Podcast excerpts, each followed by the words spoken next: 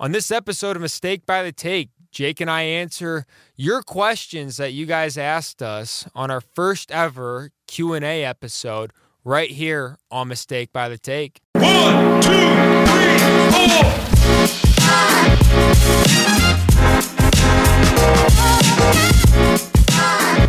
Episode 10 of Mistake by the Take. It's me, Dylan Faldovich. I'm hosting today alongside uh, my boy Jake Vulinec. Jake, how you doing, my man? Doing pretty good. I mean, I'm absolutely exhausted. Dude, but, we uh, are we are not looking good today. We are struggling. Our we said come in at two, and you know usually probably prep time. I'd say probably thirty minutes, right? yeah, but by the time we get here, set everything up, and just run through it with each other, what we want to do, thirty or so minutes is Yeah. usually normal. So two o'clock was get here time. Uh, first take three forty seven. So that just kind of goes to show you that we're we're slacking a little bit, but it helps today that we have a pretty laid back episode. Um, you know, since it's it's 10th, 10th episode, you know, you usually do something sort of fun. Um, we wanted to start to interact a little bit more with our fans. Um, and so we're doing the Q&A today. Um, you guys did an awesome job with blowing up our c- comments uh, on the questions on Instagram. I think we posted it three times. We got plenty of them. Um, unfortunately, there was a couple that we couldn't do, obviously, just because we, we had a decent amount. Um, and then also too, there was, I figured out the the little problem here. So when we posted it on Wednesday, we didn't we covered a lot of the stuff on Friday what some of the questions were going to be which I mean there were great questions but if you do already kind of go ahead and listen to episode 9 um we talked a lot of guardians there you know usually usually Fridays are those days that we talk guardians especially during the summer Right, But- once once a week at least. right Right. At this point yeah it's, it's Depends kinda- the day, but yeah it's it's the dead period right now in in sports most likely I mean at least for Cleveland. at least for Cleveland. Um, but yeah, no. So um, pretty pretty happy, pretty excited for this. Um, but before we do get into it, um, we'll do a little DeAndre Hopkins update. Um, if you don't follow Jake and I on Twitter, I don't know what you're doing. Um, my at is at dy felt, and Jake, you're like Vulinec two or something. Yep, at yeah. Vulinec too. V U L I N E C. yeah, I can't spell your name. Um, Most people can't. So I mean, dude, Faldovich. I mean, same thing. But um, we have been just taking shots after shots at each other with this DeAndre Hopkins stuff going on. Um, so if you guys saw earlier last, actually no, it wasn't earlier last week. It was late last week. There was a lot of shifting in the betting lines towards the Browns getting DeAndre Hopkins, and we are we've said this many times. Uh, betting odds usually reflect what's going to probably happen, just because Vegas doesn't want to lose money. So it's a good indicator. And Jake and I were going back and forth about that one. Yeah, I mean the Browns at one point, like you said, late last week, down to minus one fifty. They were fifty. I mean, minus, we're yeah. talking like favorites, like Right. downright favorites in a betting pool that you don't expect there to be favorites. Right. Like you would expect everyone to be at plus odds there. Like the Browns were far and away at that point the most likely people to end up with DeAndre Hopkins. And the thing is, like, we still don't know like any hints or anything that have been kind of indicating where he's going to go, and it, it's it's been kind of murky still. But then he did post something on his uh, Instagram story, and it was uh, like three dog emojis. I, I actually think, that was edited. That was edited. I, I think so. It was it, like it blew up. Yeah, it it did, and I instantly I'm like, okay, I got to check this out. This actually happened, and he did post like that exact same thing, but I think it was three different emojis. Huh. It was like the fire emoji or something like. It was no indication towards any Okay. team. Yeah. So But I know what you're talking about Yeah. because it got me for a second, and I was Yeah. like, I saw it I as mean, soon as it- it came out. I was like, I have to check. it was like everyone was tweeting about that one. Yeah. So, I mean, I don't know. I still am riding with my answer of the Patriots right now. Dude, it's not happening. I mean, I, I just don't. They Well, also too, we will say this: the Browns' odds have shifted as well. You said you came in today and you said what were they at? Yeah, I checked them this morning. Again, recording this on Tuesday the sixth. Uh, they were all the way back at plus two thousand. Yeah. So obviously, I, something must have kind of gotten leaked to some important people, but I, I don't know. I just usually you don't see that dramatic of a fall unless something you know is going to happen. and I can't remember who it was exactly that posted it. I apologize, but basically it came out that DeAndre Hopkins would still consider coming back with Deshaun Watson, but the Browns were not considered at this point to be major contenders. I think yeah, it was a, an ESPN article I believe that said that. Yeah, I Um, just can't remember who wrote it, and the tweet was there too. I just can't Yeah. remember off the top of my head. I just I think I think it was part of our little uh, back and forth banter there because that was literally our text all of last week was just taking shots at each other Yeah, about text and Twitter. Yeah, I mean, but- right in front of the public's eyes. well. right. Well, and then a- AJ McCarron came up too. Remember? Yeah. we won't go into that part, but um, yeah. I mean, it was just I I don't know. It's I think a lot of it is going to come down to the money, and I mean, if you look at it, the top teams that everyone thinks that's going to happen. I mean, the Bills, they don't have the cap for that. The Chiefs don't. The Browns do. I will say that the Browns do have the cap in order to make it happen. Um, but I just, I don't know. I don't see the interest level with us right now, and that's a huge problem for it. And again, I, I'm not saying that I don't want it to happen, because if it does happen, great. But at the same time, I'm more of like, if it doesn't, I, I feel like we're going to be okay in that aspect. We'll be fine. It's not going to be anything where it's like, oh, you know, this needs to happen. We were talking No. about this. It's not that kind of. It's just not. Like, No. The Browns will live without him. I agree. D Hop's fine. Elijah Moore's fine. Of course, you have Amari Cooper. Like, Mm-hmm. It's an okay wide receiver room. You can make do with it. Right. And I think um if if this is going to work out, I think you're betting on Elijah Moore becoming your two. I think he will eventually, but I don't know. I'm still and I'm still pissed off about Brown's Twitter just valuing. I'm I'm gonna go on a quick tangent before we hop into all the questions and stuff. But I I don't. This Donovan Peoples Jones hype needs to chill out. I mean, the stuff that I okay. So everyone's saying like, all right, DeAndre Hopkins, we might get him and stuff. They instantly go to, okay, Donovan Peoples Jones will probably be traded then. I'm like, whoa, whoa, whoa, hold up. That I no team right now is shopping for a wide receiver three. Like, I mean, they already have their rosters basically filled up. They're trying to cut down guys. The only time, the only thing that you're going to see probably uh, as trade wise is going to be a superstar or something like that.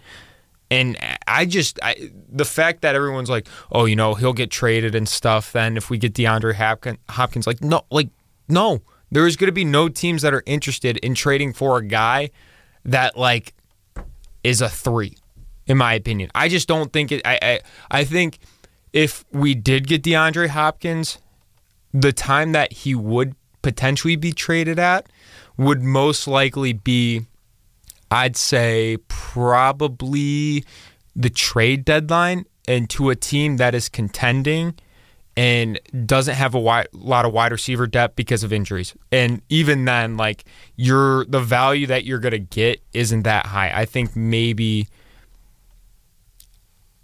I would probably say early day three pick Yeah. I, because he's in his contract year, uh, in his final year of his contract. I just don't, I don't see it. I again, I'm not saying that he's like a bad wide receiver by all means, but I, I think he's a good. He, he's one of the best wide receiver threes in the league. But the thing is, like, Cleveland fans put him on such a big pedestal that he just can't really like live up to, and he's like, pe- people forget that like he was a six round pick. It's not like, you know, he was like this guy day one, day two pick. Like, no, he was six round. So Yeah. I don't know. I just I had to go on that spew because I was like thinking about that the other day. And I was just frustrated by that one. you just love the the slander. it's not even slander. It's just like truth. It's truth. Like I don't, and I'm not like trying to sound like I'm like I know it all or anything like that. But it's just like I we put this guy on such a pedestal that like I just don't see it. No, I'm I sorry. No, I, I understand where you're coming from with it. They he is on a high pedestal, and like I, said, I think he's really good. I know I'm higher on him than you are Yeah. overall, but But you're not so like yeah, like I'm not blindsided wearing the Browns colored glasses. Like right. it's he's as you said, probably one of the best wide receiver threes in the league. Yeah. But when you transition him, you know, if you're considering him a wide receiver two, it's it's probably not the future. It gets sketchy. It Yeah, gets unless- sketchy in that aspect. And that if if all right, I'll say this. If the Browns truthfully thought that he was going to be a wide receiver two moving forward, they wouldn't have traded for Elijah Moore. yeah, no, absolutely not. They would have probably went out and got I think they probably would have went harder for Mecole Hardman. Yeah. Because in that aspect, he's more of a three, and then Donovan Peoples Jones steps into that position there. So I don't know. I just think that it's it, it that's one of the things where I just get really frustrated. I see people always, always on Twitter about that, and it was it was frustrating. Yeah, me. I mean, with with you know, including myself in it, and in the nicest way possible, Cleveland sports Twitter is a literal cesspool. Oh, it is. It- Like, it totally is. It is so bad, man. Like, it's you just they think they're gonna get everybody. Mm-hmm. They think they can get everybody. They think money doesn't matter. Like, there's just things where sports fans in general, and because Cleveland's so passionate, that they just go rampant sometimes, and they really lock in on stuff, and it's just it, it's not gonna happen. Like, sometimes you just gotta like put the fire out on the hype, or even like the opposite way. Like, you know, they get so gung ho about guys not being the answer either, where it's like, calm down, give it some time, right? when you like in that aspect too, like you rush guys out too soon, and like you say, like, okay, no, no, no, they they ain't the answer. Get him out of here. And it's just like, mm, no, he's been in the league for one or two years, and you know, it, you would think that they would have done that with Donovan Peoples Jones, but they did the complete opposite. And it's just like I was, I guess, I just get frustrated in the sense of like, I, I don't understand many of their philosophies with it. But either way, um, the the odds are shifting a lot. Did you pull them up by any chance? I was trying to find them. I can't find them either. They're, they're so hard to find. I, the last one I saw had Browns closer to the top, and I know things are moving around. So I think the Chiefs are um, close, and I think Chiefs and Bills are kind of still in the mix. Um, the Patriots up in there too, but yeah, I know Cowboys are another team that are kind of high up there as but well. But Jerry Jones did come out and say no, yeah, no, probably not going to happen. Which I mean, at this point, I I think that wide receiving core is fine because Oh, they, they got CD, uh, uh, Brandin Michael Cooks. Gallup and Brandin Cooks. yeah, Yeah, and Michael Gallup is coming back from his injury, so I don't I don't think they need that. But either way, I just I don't know. We'll see.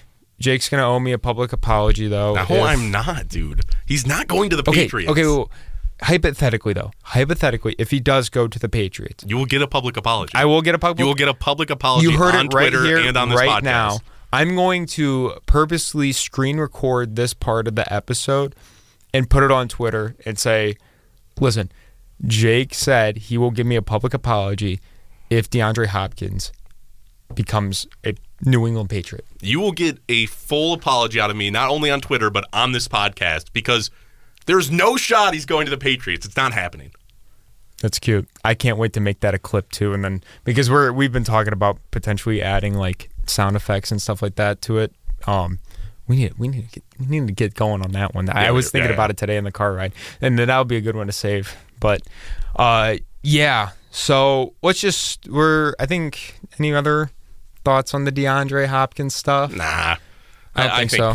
I think that's you know he's not here. It's He's not here. There's That's only the so thing. much. Yeah. And So that's Uh, and I, I feel like a lot of people are exhausted with this. Deon- Like it's getting exhausting. like if you listen to any local Cleveland media or you're on Twitter, like DeAndre Hopkins is just the f- sole talk of the town right now, and rightfully so because it would be a huge move.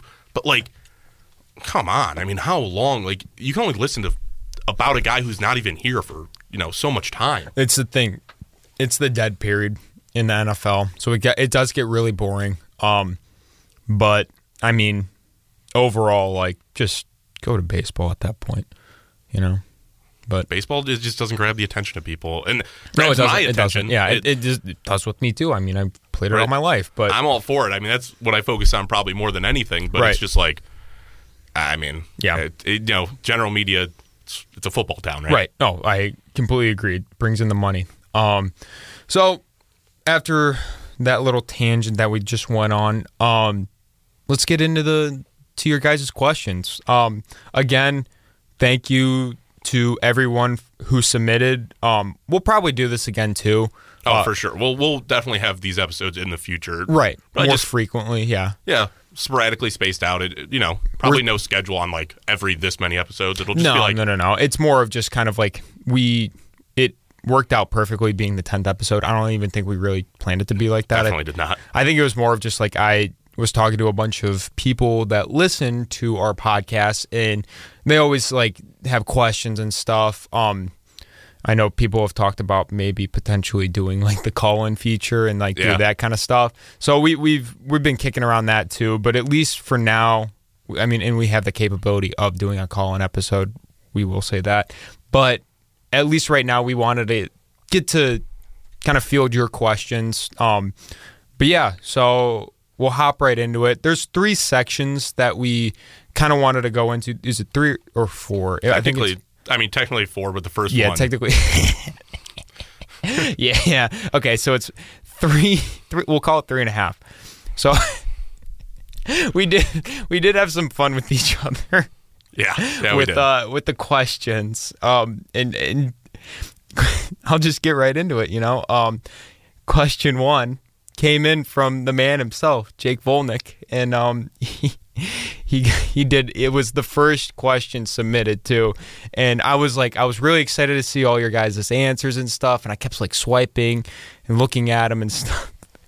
And of course, the first one that I see is just from Jake saying, "Does Dylan love me?"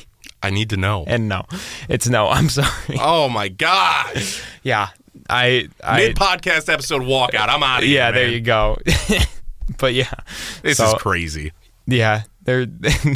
I mean, literally, I our- thought it. Was, I thought it was a really good question. I thought it needed to be answered. I had I had one too for you. I think I don't know where it went. It I didn't see it. I didn't see it I either. commented something neat too, but like it was like it was kind of bad, so I I won't say it. But um, yeah, no, I mean it was that section was literally titled "Flame Jake Question." So yeah, no, um, the answer is no to that one. So sorry, sorry, sorry, Jake. You guys can't see, but the tears are running down my face. Yeah, yeah, they they they are. They're, Yeah, they're they're streaming. I'm I'm holding it together with my voice right now, but inside and just outside physically, I'm crushed. So, anyways, we're gonna move on. Um, these this next section, the the first true section, um, this is kind of just Cleveland sports questions that you guys had. Um, there was a decent amount of those. We had a decent amount of just um, regular sports questions as well too. But the first one that we wanted to talk to talk about, um, and it's kind of most frequent, um, what's going on and stuff. Uh, it is from Dylan Snyder, my good friend. He asked, "How soon until Gavin Williams is the Guardians' ace?" You want to take it over first? Yeah, I'll take it, I guess. Um, so I think there's a lot of revolving parts to this question where there's not going to be a definitive answer. I mean, we're going to give our estimates, what we kind of think. We're not just going to mm-hmm. blow the question away, but there's a lot of moving stuff into here. And I think the main thing to consider is Triston McKenzie. Yes, that is the big factor in all of this, I believe. Yeah, like I I think Bieber, again, gone probably sooner than later. That was Um, another question that you guys had. Also, to little, um, yeah, as we I said it earlier about how, you know, the the it kind of like ro- rolled over into Friday. But yeah, we both agree that um, Bieber will probably get traded. Yeah, Bieber's he, he's probably gone at some point. Yeah. I mean, that's that's the news right now coming out as Yeah. well in the national media, local media. Most likely this year too. Yeah, and uh, again, I know another one, odd man out. We kind of answered that as well. It's Yeah. Quantrill at the moment. And and it kind of panned out to the point where it, I mean he did get hurt too so that was the other thing we'll probably touch on that a little bit more on Friday's episode since Yeah. that's basically the big news coming out of the Guardians right now so but yeah go go ahead on your uh, the rest of it Yeah, so McKenzie's going to be a guy who, again, a lot of these guys, again, so young that it's Yeah. really hard to just say like McKenzie's been really good. He comes back on Sunday. I know we'll talk about this again later this week, but dude, a He looked stellar good. outing. He didn't He give up a run. really good. Yeah, I- it was- I didn't expect that from him. No, and again, we talked about it last week. He hadn't gone more than three innings when he was down in Columbus. With we didn't even think he was going to go and pitch on Sunday. No, and then I- I, text you, it was like, oh my gosh, he actually is going. Yeah, I thought they were going to delay him for one more start, and they just didn't. Yeah. I mean, he went five innings, gave up one hit, and struck out ten. And we- Coming off of the injury too. That's it's just crazy to think about that. yeah, and it was. I mean, he was arguably the ace statistically last year. Oh, yeah. like obviously by name it's Bieber, but McKenzie was Especially down the stretch. better. Yeah, Yeah. like, and the guy is literally 25 years old. By the end of the season, he'll be 26. Yeah. Like you got years in you. Mm-hmm. You're you're not done by any means. He basically just got here. Mm-hmm. So it's really hard to say when Gavin Williams is going to step up, and I do think at some point he makes that jump. Like he's pitching out of his mind in the minors oh, right now. dude, it's insane. But it's so hard to tell. Like right now, McKenzie's your ace, and he's not going anywhere. And then you also throw in guys like Bibee and Allen who Yeah. are having incredible years, and you don't know what they're going to turn into. Right. I kind of did a map out of what I think will potentially happen. Obviously, it kind of, I mean, with the way that we operate, I don't even know. Like, we just, you can have a random pitcher come out of nowhere, like Logan T. Allen, Tanner Bibee. They just came out and they balled out. And it really kind of hampers this whole process because you don't know, like, if there will be a guy that explodes onto the scene and you know so i i, I don't know it, it it does throw a little curveball into the loop no pun intended but i think for a definitive answer i would say probably three years i and here's because i did map it out so this is based around the idea that he gets called up next year i think that prob- that most likely is going to happen so I, I would be absolutely stunned if he doesn't. if he doesn't get called up next year, I'm going to be really upset. yeah, I will be too. I mean that that is that's complete bullshit right there. You can only you know dominate AAA for so long before it's like, all right, Like you need to get up here. let's do it. Case in point, Elly De La Cruz this year with the Reds, who actually at the time of recording this got called up this morning. Yeah, he just did. I saw that. like you can only be so the dude's been hitting 300 for three straight years in the minors. Like, right. You just can't keep having. he- He's got to come up at some point. Yeah, like Williams, same way. He's just Right. dominating. So I think he comes up next year. Um, but the thing is, he's going to need a little bit of time to develop, though. That it like people don't understand. Like he's it, like he's not going to be able to just explode and pitch how he was in the minors. There's like a slight chance that he could, but most likely, like that's not how Major League Baseball happens. And even if he's good or like great, being great and being the ace are two different things. It Like, is. When I think ace, I think bona fide number one. Right. And it's it's a guy that you can you go out there consistently giving it like just good performance after good performance type beat, I guess. So I I don't know. He'll most likely start out the year next year then in like the back end of the rotation. It it, it all depends probably on Bibee and Logan T. Allen and how those guys kind of adjust. But most likely then at that point, I think he finishes in the top three of the rotation next year. Yeah, I, I would probably say he's. I, No. That's what that's my guess because if we do make a playoff run next year, I think he's one of the three guys that pitches for us, and he will go it, game two, game three, in my opinion. Yeah, I could see it. But I think in his second year, I think he probably starts out in that same type of role where it's either, you know, the two or the three. But the thing is, at the end of his second year in the majors, uh, McKenzie will be 28. That's where I get a little bit of sketchy. Because I, I, don't get me wrong, I think that he could still be a good pitcher. But the thing is, like, he he's very, very skinny. And I don't know how much he can really hold up by then because it is a wear and tear. And if you are not physically shaped for that, it could have a potential effect on it. And I think most likely is when end of year two, you'll kind of be like, all right, well, depends on how McKenzie does. You know, if he if he's still out there playing like he is right now, then I mean, maybe not till year three. And I think by the end of his third year, he'll probably be what, like 25, Uh, He's 23 now, so he'd be I 26. think 26. I think probably at that point he's he's stepping into that ace role. In my opinion, it, it's going to take a while just because we have a lot of depth right now, and he's got to have to climb up the ranks. And Yeah. the depth is pitching well. Yeah. Uh, I mean, I, I agree with your timeline for the most part. I think maybe an extra year. It ju- it's such a what if, right? Like that's literally the game. Yeah. We're, we're we're playing a what if game. That- right, That's what you it are. is. It's a great question, though. I mean, Yeah. like it, it's because every if you follow the Guardians and if you've listened to us, we've talked so highly about this kid, and we're pretty excited about him too because he's. I mean, he can chuck. I got to watch him, Chuck. I'm excited. Don't get me wrong. So I, I, I completely understand that it, it yeah, I don't know.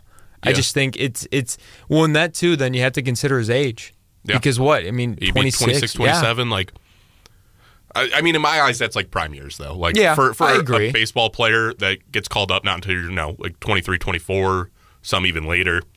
I mean, that's just, eh, you know, that's where you really get into things. It's Right. like that 25 to 27 range, and that's kind of where you start your best. And I don't know. The only thing is, it depends on how McKenzie does. I'm really high on Triston McKenzie as always, Me as too, I think yeah. he should be. And I don't see him going away anytime soon. So I just think it's it's that battle with him. And I- I think you're looking at three to four years, but I also wouldn't be surprised if in two years he's the best pitcher on the roster. It could be, and that's the thing too. It could be two years because guess what? What if you know rookie here, rookie year he does ball out, and then we're in the same scenario that we are right now, where we could just move off of McKenzie, like, and because we have so much depth on in our pitching rotation that we just don't even like need it. Yeah, I mean, it's possible. As soon as It's the guy possible, starts getting yeah. older and you see him start to dip, And he's yeah, I, you can I get the most out of his trade value. I mean, it's it's something that the guards I think have done really well. Yeah. So I'm not really worried about you know uh, figuring out the McKenzie situation in the, in the future, but yeah, I, I think the the general consensus between both of our answers is that it, it all depends on how McKenzie does for the rest of his time in a Guardians uniform, and yeah, I mean, I, I just I don't know. We'll see what happens. I guess you know. Again, Guardians do a great job at trading guys with the value. Did you see Lindor was on the back of uh, the New York uh, Post? Was it New York Post? I, I think. didn't see. Yeah, and he was just they're just having a feast on him in the New York media because it's bad there. But anyways, yeah, I think overall just we'll see how McKenzie does. Yeah, and like you said, I mean, we're still in the consensus of probably two to four years. Right. Like So- I think no matter what, you're sitting around that range, and if all things go well for Gavin Williams, as in this scenario we're going to expect it to, Right. I think that's where you're at. Mm-hmm. And again, great question coming out from Dylan Snyder. That was Yeah. uh, it's a fun one. Right. Well, and here we go. We got his brother coming in with the next question, Jake. Uh How crazy is that, by the way? what? The Snyder brothers are Dylan and Jake. Yeah. Yeah, You didn't know that? Mm, I mean I do, Well, I- but we're you do, Dylan and yeah. Jake. Dude, I didn't even think of that. So the Snyder brothers. I mean, shout out you guys, but Dylan and Jake, the Snyder brothers, great listeners, good friends of yours, and uh, you just pair them up, and they're also us. what the I Hey, I mean I didn't even think of that That's though. we're like good question. People listening are probably like, yeah, sure, the Snyders guys. Quit making up your own questions. no. you couldn't even think of a That fake is- yeah. alias. No, no, Dylan. Dylan's like one of my best friends, like ever. And I mean, yeah, Jake's his older brother. I swear we didn't make this up. You can look up Dylan or Jake on Instagram to verify it. But yeah, I didn't even realize that. It was They- just a it was a funny little. I just they- looked. I was like, that's actually kind of funny. yeah. Like, well, they're both avid listeners too. Like they always text me about it, saying like, "Hey, you know, keep up the good work and questions and stuff." But yeah, no. So, anyways, Jake says, "What do you think the guards should do about the position battle in right field?" And I feel like honestly, we really haven't touched on this too much. no, this has been. I mean, we've like We've gr- we've Sprinkled it in, glazed over it a little bit, but we really haven't gone in depth on it, which is kind of shocking. Yeah, because it's. I mean, and like you said, we've glazed over it. It's probably the one position right now where you're like, I We need, yeah, like, what is going on? Right. Like, it is a carousel. it is. In, I mean, I'm trying to think of the guys that are there right now. You're thinking Will Brennan, You got Will Brennan, uh, Gabriel Arias. uh, Naylor technically, and I think Kwan is technically the because I looked I was looking at the depth chart. That's why, and I think Kwan is your like emergency fourth. right Yeah. fielder, basically. something if like you know the world is falling apart type thing. Right. I, I mean, I don't think move Kwan to right is the answer. no, so it's, we'll it's just definitely not the answer. There. we'll throw that one out. Uh, Naylor, he still scares me with the leg. I also think he's your. You gotta keep I him at first. Yeah, he's he is your primary first right. baseman. I mean, if you if you want to put Bell at first, I get it, but like like a day every once in a while, It Naylor out and right is okay, but I'd rather just have Bell DHing in I that agree. scenario. Yeah. Um, or, or Naylor for that case DHing and then Bell going to first. I think that's more of just the rotation that it should be. but it, it comes down to all these guys are so different, right?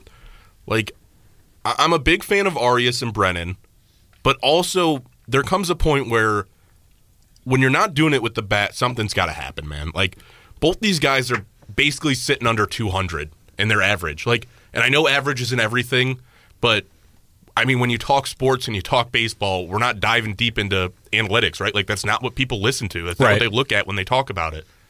You look at the basic stats. Arias right now hitting 214. Yeah. Brennan, Uh, he's picked it up. He's picked it up. He's hitting 254.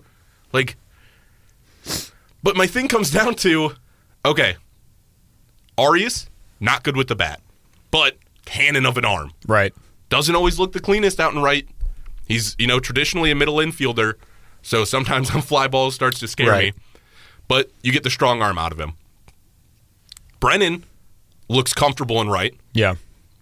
Still a pretty good arm, I would say. Yeah, he still has a good arm. A little better with the bat, but still, you know, it's a little Give up and down. Right. Yeah. And he's a young guy. He's only 25. I'm not. Yeah, that's the other thing too. He's he's pretty young. Both of them are. I mean, right? Uh, yeah. Arias, Arias is also way down there. He's only 23. Yeah. So But like I said, more of a middle infield prospect. right. And then your third option, which isn't currently sitting at the majors, because again, we agree, Wow. No Naylor. This one. Oscar Gonzalez goes down to AAA. He's been killing it, and he's easily, without a doubt, your best option with the bat. Like, Dang. There, there's no way around it. Like he's been playing pretty well, and he mashes the ball. And the fact that this team, and given as of late they have been better, they've been scoring more runs. But I mean, you, you just got to look, man. Like at some point, he has to be considered in the conversation. He started the year with the club, expected to be the everyday right fielder, and right now he's just not. Yeah. So you have to at least consider him. Yeah, I mean, I don't know. I think in his time it was 192. That's what he. That's currently what he sits at in the majors. When He, he, he struggled played when up. he was up. I'm not going against you on that. I fully agree. 73 ABs, only 14 hits, a home run, five RBIs. Not not a good stat line whatsoever. Truthfully, I'm gonna go kind of a different direction. I say for now, you stick with Brennan in right field. That, that's where I'm at as well. I, I- I'm with you. I think that's the decision. I think overall you're gonna have to go with Brennan, kind of for a little bit here and wait it out because you knew that going into the season there were gonna be some kinks with them. Like it wasn't gonna be all crystal clear. You know he's batting 350 or anything like that. Like no, it's it was it was going to take some time to kind of get a full adjustment to it. And I think that overall, like, I mean, I, I guess I'm banking on the the fact that like in his last 15, I mean, he's batting like 349, five RBIs, two home runs. He has a couple strikeouts, but I mean, it, I don't know. I think you're. This is it's just a tough scenario where it's like you're young at that spot right now, and you're just gonna have to eat up the fact that. I mean, there's nothing else you can really do. You know, I mean, the only other thing that I would say that I think is a curveball in all this. So I think if Brennan starts to, like fall off a cliff and like he's like looking more of like like 190s, kind of Oscar Gonzalez, Oscar Gonzalez range. There we go. We got it. I think then you probably put Arias back in there into the mix and you try it out. But I mean, if they both continue to be bad, that's one of the things where it's just you're gonna have to come to the decision of all right, where do they stand towards like the trade deadline? Are they gonna be a buyer or a seller? And the thing is, like, if you if you're a buyer, then yeah, you're gonna have to go on and do that. If you're contending, you go and shop for a guy. But the only thing is, like, I don't know if there's any really true options for that either. Yeah. Okay. So I think right now you stick with Brennan. I, I'm I think with you. yes, yeah. I think that's the immediate option. Short term, Brennan. We both agree on that one. But there's there's a bigger issue here. You can toss out Oscar Gonzalez if you don't, you know, if that's not your style. He's only hitting 250 in the minors right now with AAA. Only has three home runs. It's it's a give take scenario, okay? And I like Brennan again, young guy, 25, playing well. Something like you can't just throw Arias out of the mix either. That's the problem. That's Like- what I I agree. I agree. You, can't either you toss have to him out you either have to trade him because he is 23. That's Yeah. the other thing too, and you just don't have. You have so much depth in the infield that like, it's just it's hard. It's really hard to do because I mean, you gonna move off of one of those infielders? No, you just paid one of them too. So I Giménez is here to stay. yeah, Giménez is here. Like you can't. You're you just paid him. So I I mean, and I, I don't think they make any trade in that department either. And even okay, so Amed obviously the shortstop, and we've talked about this log jam of middle infielders that the guards have.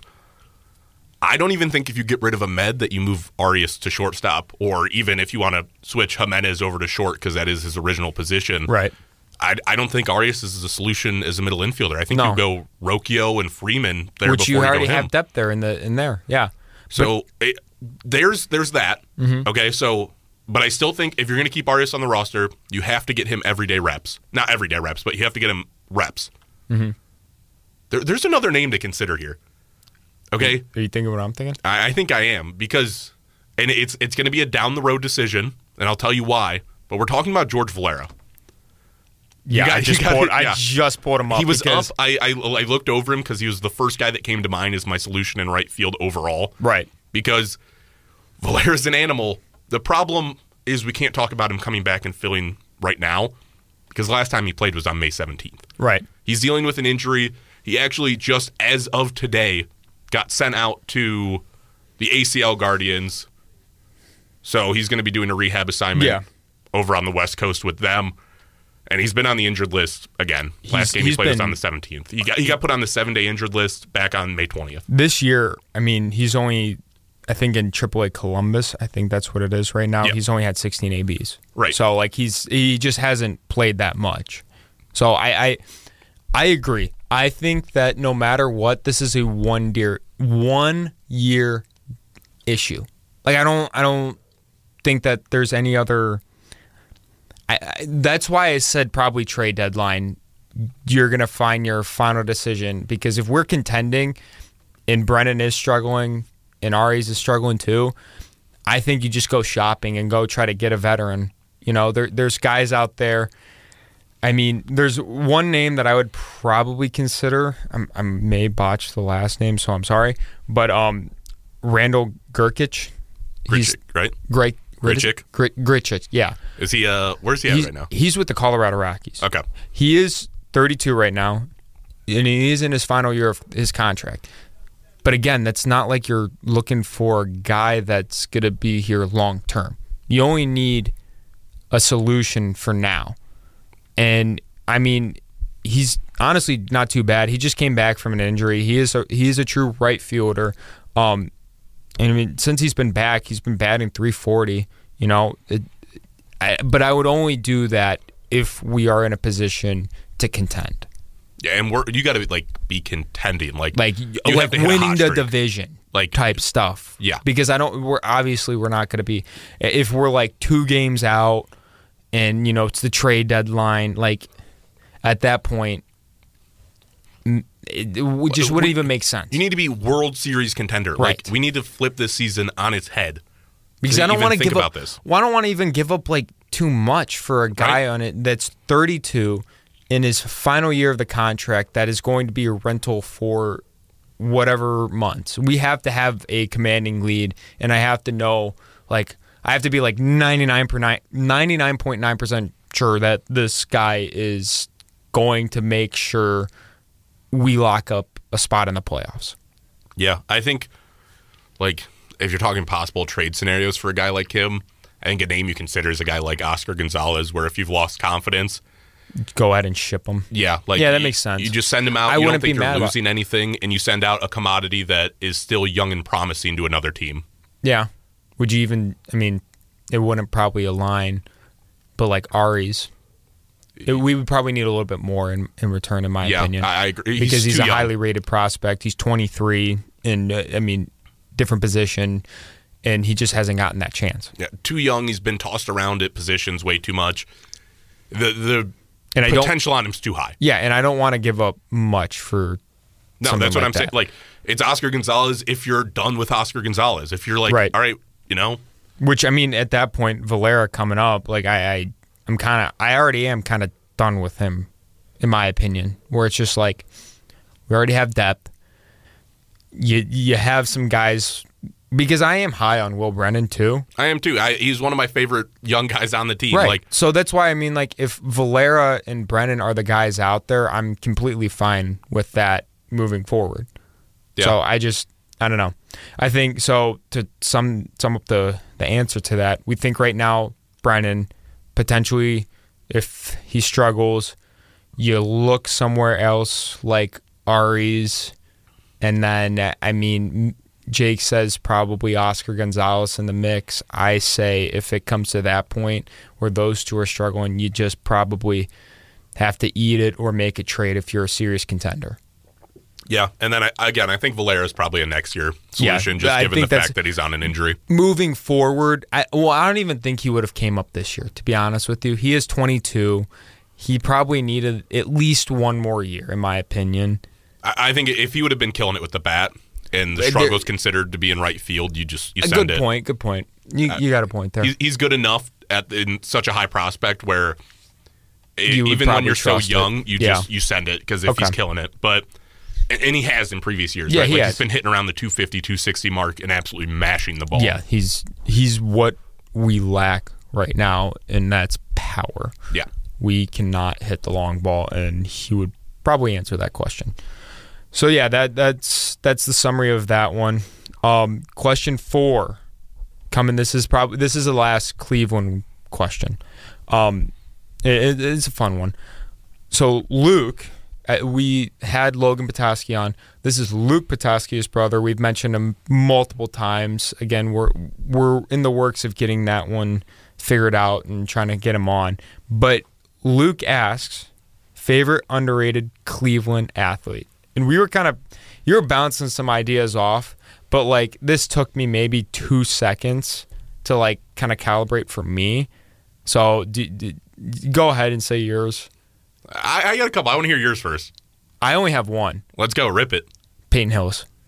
Yeah, that was that was the name I looked at, and I was like, yeah, I mean that because it, it's more of a sentimental thing for me because that was technically my first own real jersey. I mean my my parents had like a couple old ones from like them, but like my first ever real Browns jersey was Peyton Hillis, and like the dude was just I don't know like.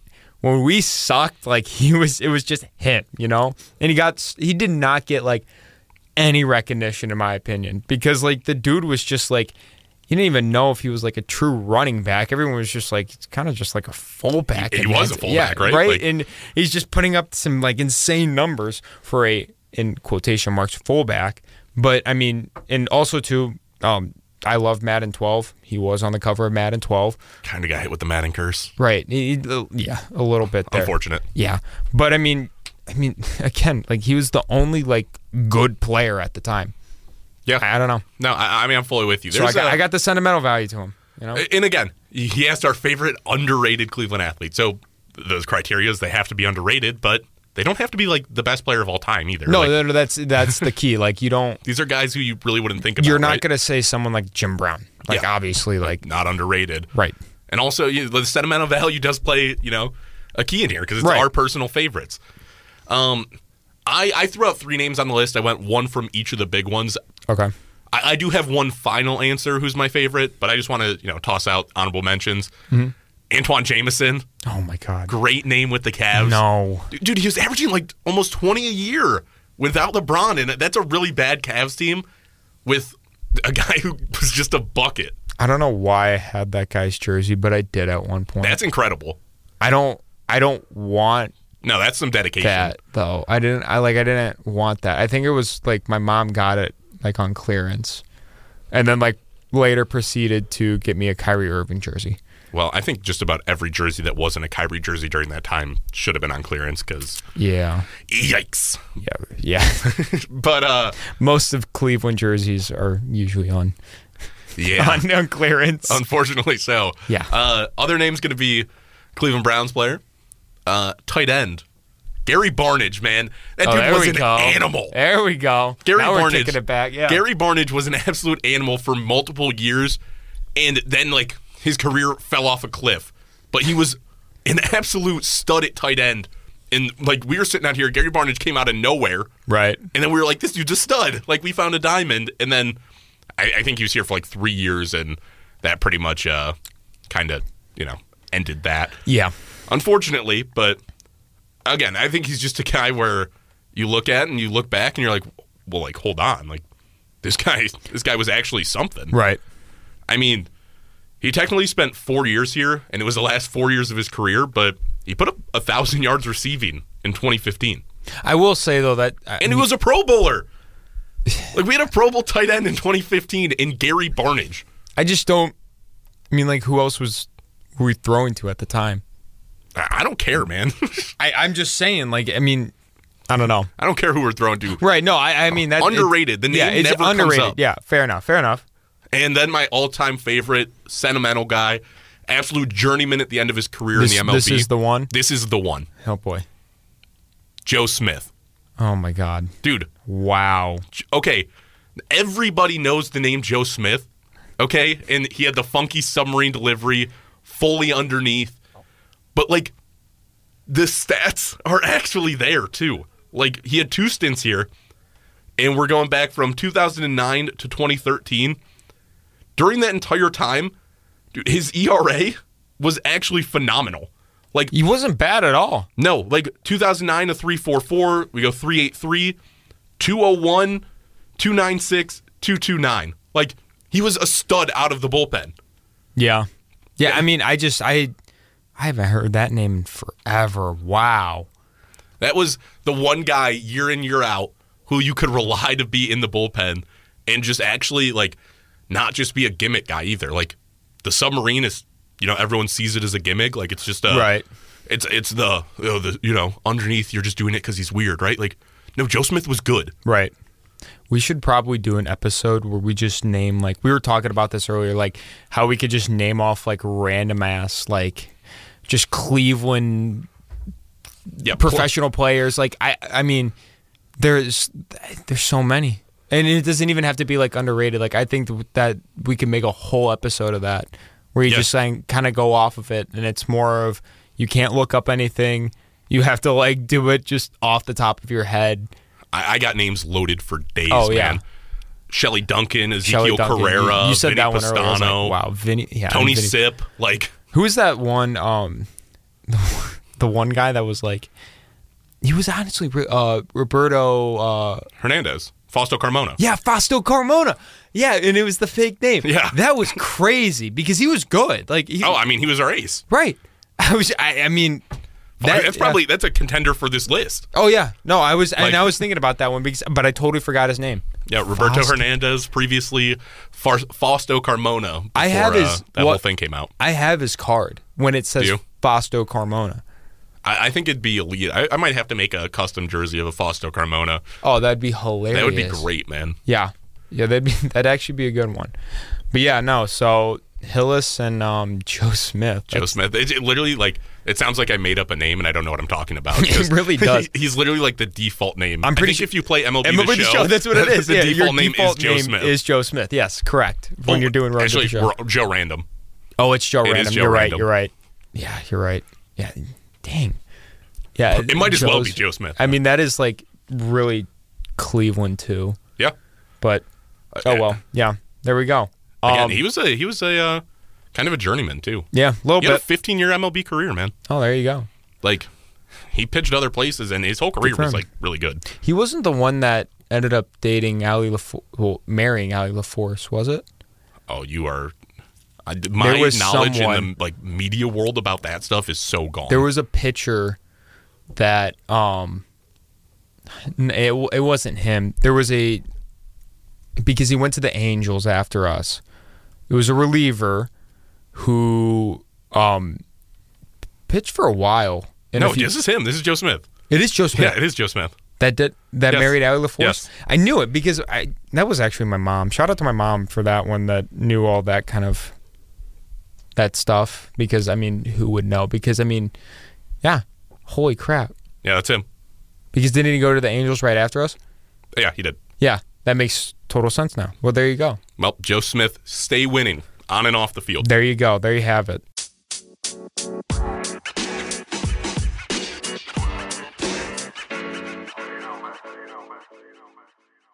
Hey, enjoying this edition of Mistake by the Take?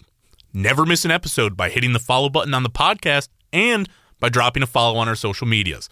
That's at Mistake by the Take on Instagram and at MBTT Pod on Twitter. Again, at Mistake by the Take on Instagram and at MBTT Pod on Twitter. Thanks a lot. And now, back to the show.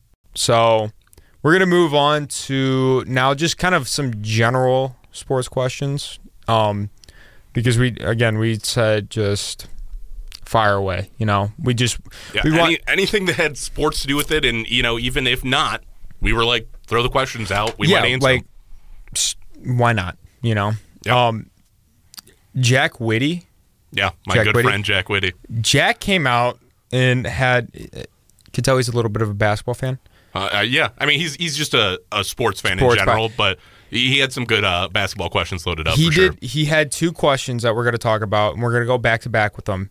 Um, these were this the first one that we're going to talk about is it, I was little stumped on this one because it, it is a hard answer here. So the question was, who's going to be the best current NBA player in 10 years? So the criteria with it it has to be a current player right now. It can't be a guy that you think is going to be drafted soon and will be in the league. It's got to be right now.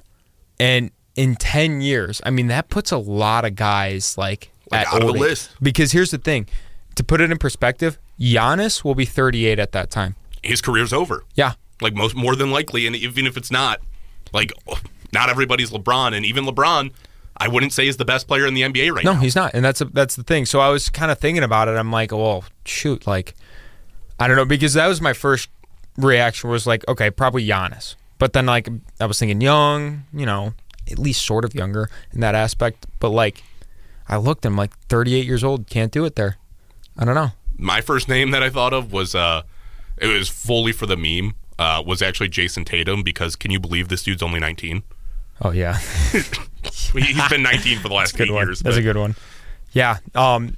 So I ended up thinking about it a little bit more. I think I'm gonna go with Luka. Because here's the thing. What Luka would be 34. He'd be 34. That's the only thing. It's still older, but like, I don't know. There's like no one really else that's like popping up for me, in my opinion, because this dude, like, I still think he's a little underrated, in my opinion, with just like the general kind of more of like with the common basketball fans. Like, they don't know truly how good this guy is. Like, I mean, he averaged 32 this year, eight assists, 8.6 rebounds per game. Like this, he's legit. I, I don't know. I just I, I think he needs a little bit more help. But like when you talk about like LeBron as a guy that could just do all around everything, It's kind of the same thing with Luka. And I just I I think that like if he could stay healthy and he gets a little bit more help, I think this dude could definitely become the best the best player in the league at some point. He's one of those guys too that's not like so reliant on being athletic.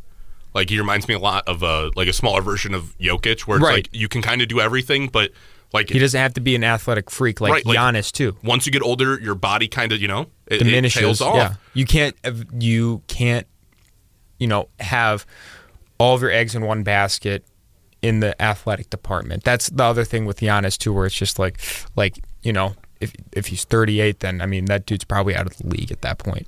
Uh, right? Maybe uh, he's such a physical monster. Right, you never know. size-wise, You never just know. Like he's definitely the exception rather than you know the mold for it. But, Right.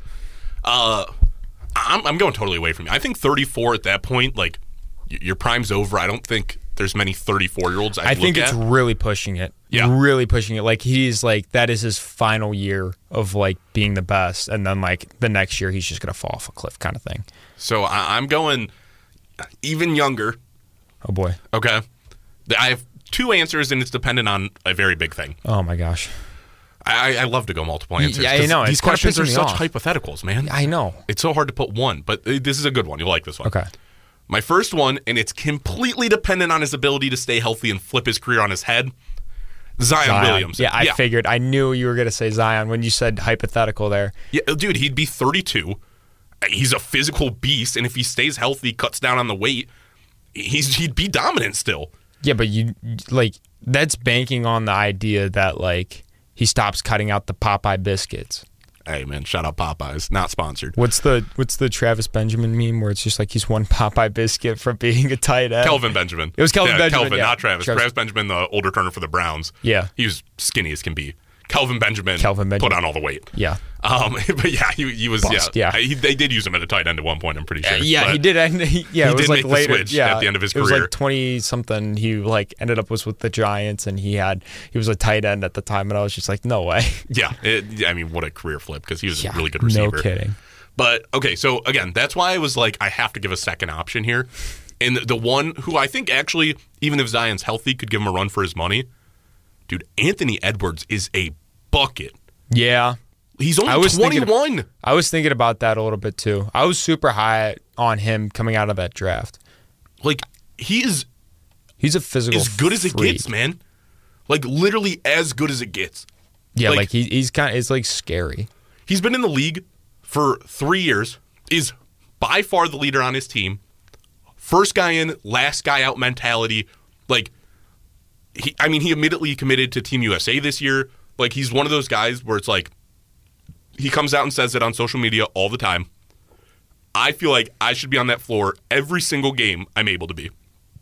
He's not like a load management guy, stuff like that, and whether that plays into his favor or not. Like, I mean, just his stats from this last year averaging 25 points, four and a half assists. Again, he's playing for the Timberwolves. Eh. It's got to be the. He's the only one that can score at that point. Yeah, Yeah. he's uh, shooting 46% from the field. I mean, he's ripping down boards too. Like, You know what he reminds me of? let's hear it. Just like prime Russell Westbrook. Like the dude just played with so much energy, and it's just like wow. Like it's everything that like everyone wanted Ja Morant to be, Yeah, but, in my opinion. and Ja would have been my answer here probably. If, But the dude just does he- not know how to. to act when he's not on a basketball court. Correct. So, and Anthony Edwards, the complete opposite mold. Like, Yeah. No, I agree. he, he is the He's a little perfect bit- face for the league. Yeah, he's a little bit bigger too, which I, I, I like because the thing is like that's Josh Knock is like he's not he doesn't have a like a, a bigger frame, and it could cause injuries and stuff like that, and we've seen it cause injuries. Yeah, I mean, and he's like you said, Anthony You Edwards. need to just stick with Anthony Edwards on that one, dude. You That's what I'm saying. That's why I said even if Zion's healthy, I think Anthony Edwards give him a run for his money. You need to you, you'd be a bitch to play like going to Vegas with just because you'd just be like, oh, I'm too scared to, you know, put down the money on this one. Um, I'll have you know, I'm not too scared to put down the money.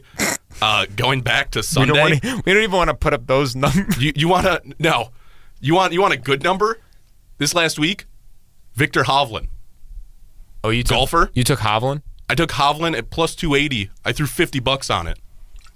and pulled out 140. So Yeah, but we don't even want to talk about the weeks before. I was having a good week, man. I was having a good couple weeks, and then come game one of the NBA Finals, and I always day. get, I get these te- I get these texts from Jake, and he's just like, "Man, it's a bad week." I'm like, "What do you mean? Like, what's going on, dude?" And he's just like, "Just down, down money." And Yeah, dude, I lost three $25 bets. I was so confident. Plus eight and a half. Game one for the Heat was not the play. you you chase them nerfy bets. That's what you do. I am a nerfy. I used to be. I am a nerfy. I'm a nerfy legend. Nerfy, Yeah. yerfy, doesn't matter. I, I just I'm playing it out this year, dude. I've missed like four out of like 17 Yeah, this whole year. it's not the year to do that. It's, I've only missed four. It is the year. I'm It- doing I great. don't know. It's everything else. I suck at betting. I get it. baseballs are juiced, But- it's never the answer. So I like to have fun with it though. But Yeah. again, my answer here, Anthony Edwards. Uh, Just stick with it. Just stick with it. Say Anthony Edwards. it's Come Anthony on. Edwards. There we go. It's Boom. Anthony Edwards. We got He's going to be 31. He's going to be a monster. He's owning the league in 10 years. In ten years, Not even in back to 10 this. years. He'll still be here in 10 years. He'll probably be dominating the league for the last like four or five. in 10 years we'll come back to this and we'll we'll figure this out um i'll be what it'll be 31 wow that's crazy to think. Disgusting. yeah i don't i don't like that 31. You. I'm right there with you. That's yeah. what I would be too. so my answer is Luka for this one as well and then the second question by jack Let's oh, let's make a long-term bet. oh god I'll bet you 10 years in the future, $100. Somebody clip this and save it in the future. Anthony Edwards in his year 31 You're on. puts up better stats than Luka in year 34. you're on i'll do it Let's go. you're 34 like you're acting like they played all their No, lives I'm saying like year 34, age 34. it's like braun yeah I you're mean- 34 yeah Braun's going to play until year 34 in the NBA at this point. most so likely. So then the next question from Jack was this was this was a really good one because I don't think this is being talked about a lot in just NBA media. Is Victor Wembanyama going to be injury prone due to his stature? And the thing is, like, this guy. If you don't know who this guy is, like, I mean, Wake you- up. Yeah, you've been living under a rock because this is probably one of the best prospects that we have seen since LeBron. And I mean, he's 7'2 and just a freak of a basketball player. Like he can do basically everything. I've seen just so many clips of this dude just like it looks so easy. And I, I mean, I read an article um, before the season started. It was, I believe, back in, I'd say probably July, August of last year, and they were just like, it was, it was an article in the Athletic. I forget what they exactly said, but they interviewed a bunch of scouts saying like, hey, like, what do you think of this draft class? And they all said like, this dude is going to be like the consensus number one. He could literally break his leg and still be the guy. And we haven't seen something like this since, like, I'd say Zion. I mean, I don't think there's really anyone else that was a true consensus, like, no doubt about it kind of guy.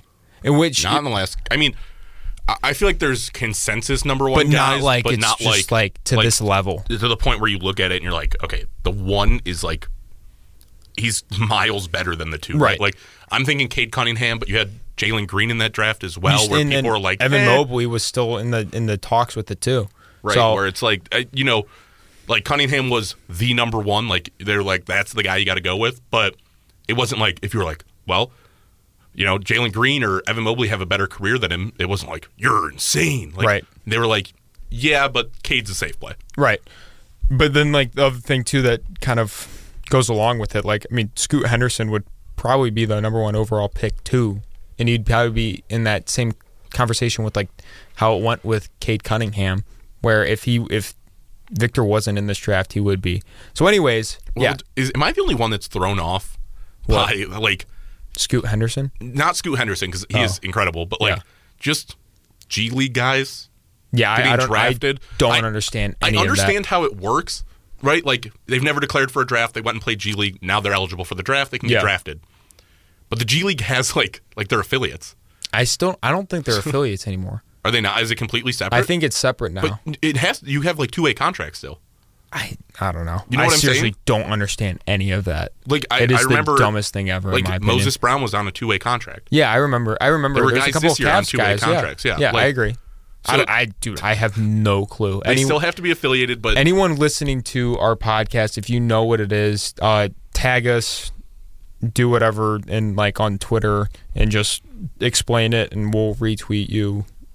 I, Like- I just I don't know because we don't know. Like it's so confusing. I'm assuming that Scoot Henderson couldn't have been called up No, like he on a two way contract because he's Obviously not. never drafted. So it's like Maybe it might be something separate. yeah, Either- they're like a publicity stunt at that point. Like I don't know. Either way, we're getting way off topic. yeah, there. sorry, but I, So- that was just confusing to me. Yeah, no, I, I agree.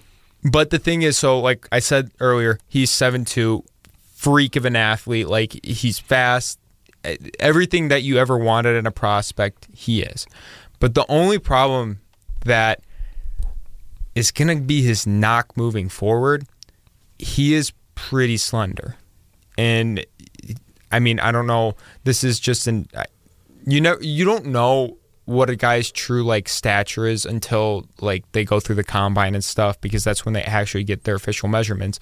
But the unofficial measurement for his weight right now, it's 209, which is What by the way, what are you looking at right now for 209? what do you mean? What what were you getting that information from? I think it was probably ESPN or something like that. Because on Basketball Reference, they have him listed at 229.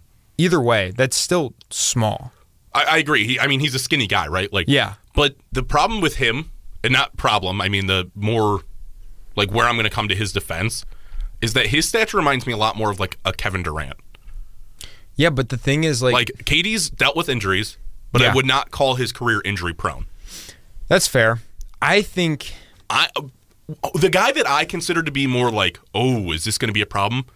Chet Holmgren. That's I literally put that in my notes. I said Chet got the same knock because he everyone was like, "All right, this kid's pretty good and stuff." He's been hyped up since high school, and then I mean, he's dealt with injuries this year, literally because he. I mean, the dude is very slender, and that's a that's going to be a big problem. I mean, like even like Giannis kind of dealt with that too because he was just a physical freak. And the thing is, when you when you could do all of those things and you're very slender, it gets a little sketchy because then you're not just a guy that can shoot or anything like that, where you don't really have to worry about it too much because you're more of just sitting outside. But this dude can do so much where it's just like, and a, and a team's going to rely on him heavily, in my opinion. So I like because uh, most like 99.9% sure it's going to be the Spurs that take him because they won the lottery.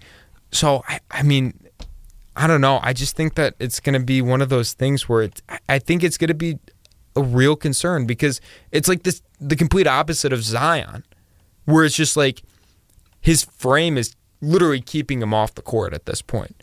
When he's on the court, he's he's a beast. But like, I don't know. Like I I, I think it's a concern, but I, I I think he's just he's going to have to bulk up. I okay. So anytime these guys come, I always my thing is I'd, I'd like the guy to put put on some weight, right? Right. Like, of course you do, but like, there's a difference between him and Chet in my mind because I feel like the injury risk with Chet was always there, and it was like No, I agree. prominent, and there were signs towards it, like he was dealing with issues, and he like it, just to me he looks even skinnier than Wembanyama. Yeah, He just does. No, I, I agree. I agree in that aspect for sure. And Chet listed at 7'1", 195 pounds. Like the fact that he's not cracking 200 at 7'1", That's that's really scary. It's a, it's a it's it's a difference. I will say that. and I, I'm going off of Wembanyama being 229. I, I Yeah. think that's the more accurate. That's what it is on Basketball Reference, and I'm assuming they got that from uh, his time playing overseas right now, probably his last measurement. Yeah. That, that's going to be my guess. Um, I doubt he dropped 20 pounds. That would be a real shock to me.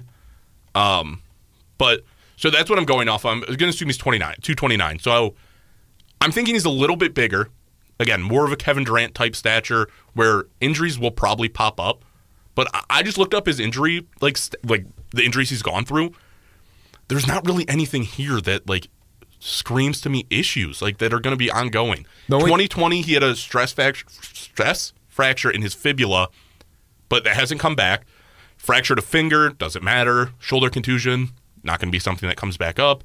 And he was ruled out for the season 2022 with an injury that looks it's a, it's a muscle injury, Yeah. which okay, like that one a little bit more concerning, but I also don't think that's going to be like an ongoing, like whole career problem.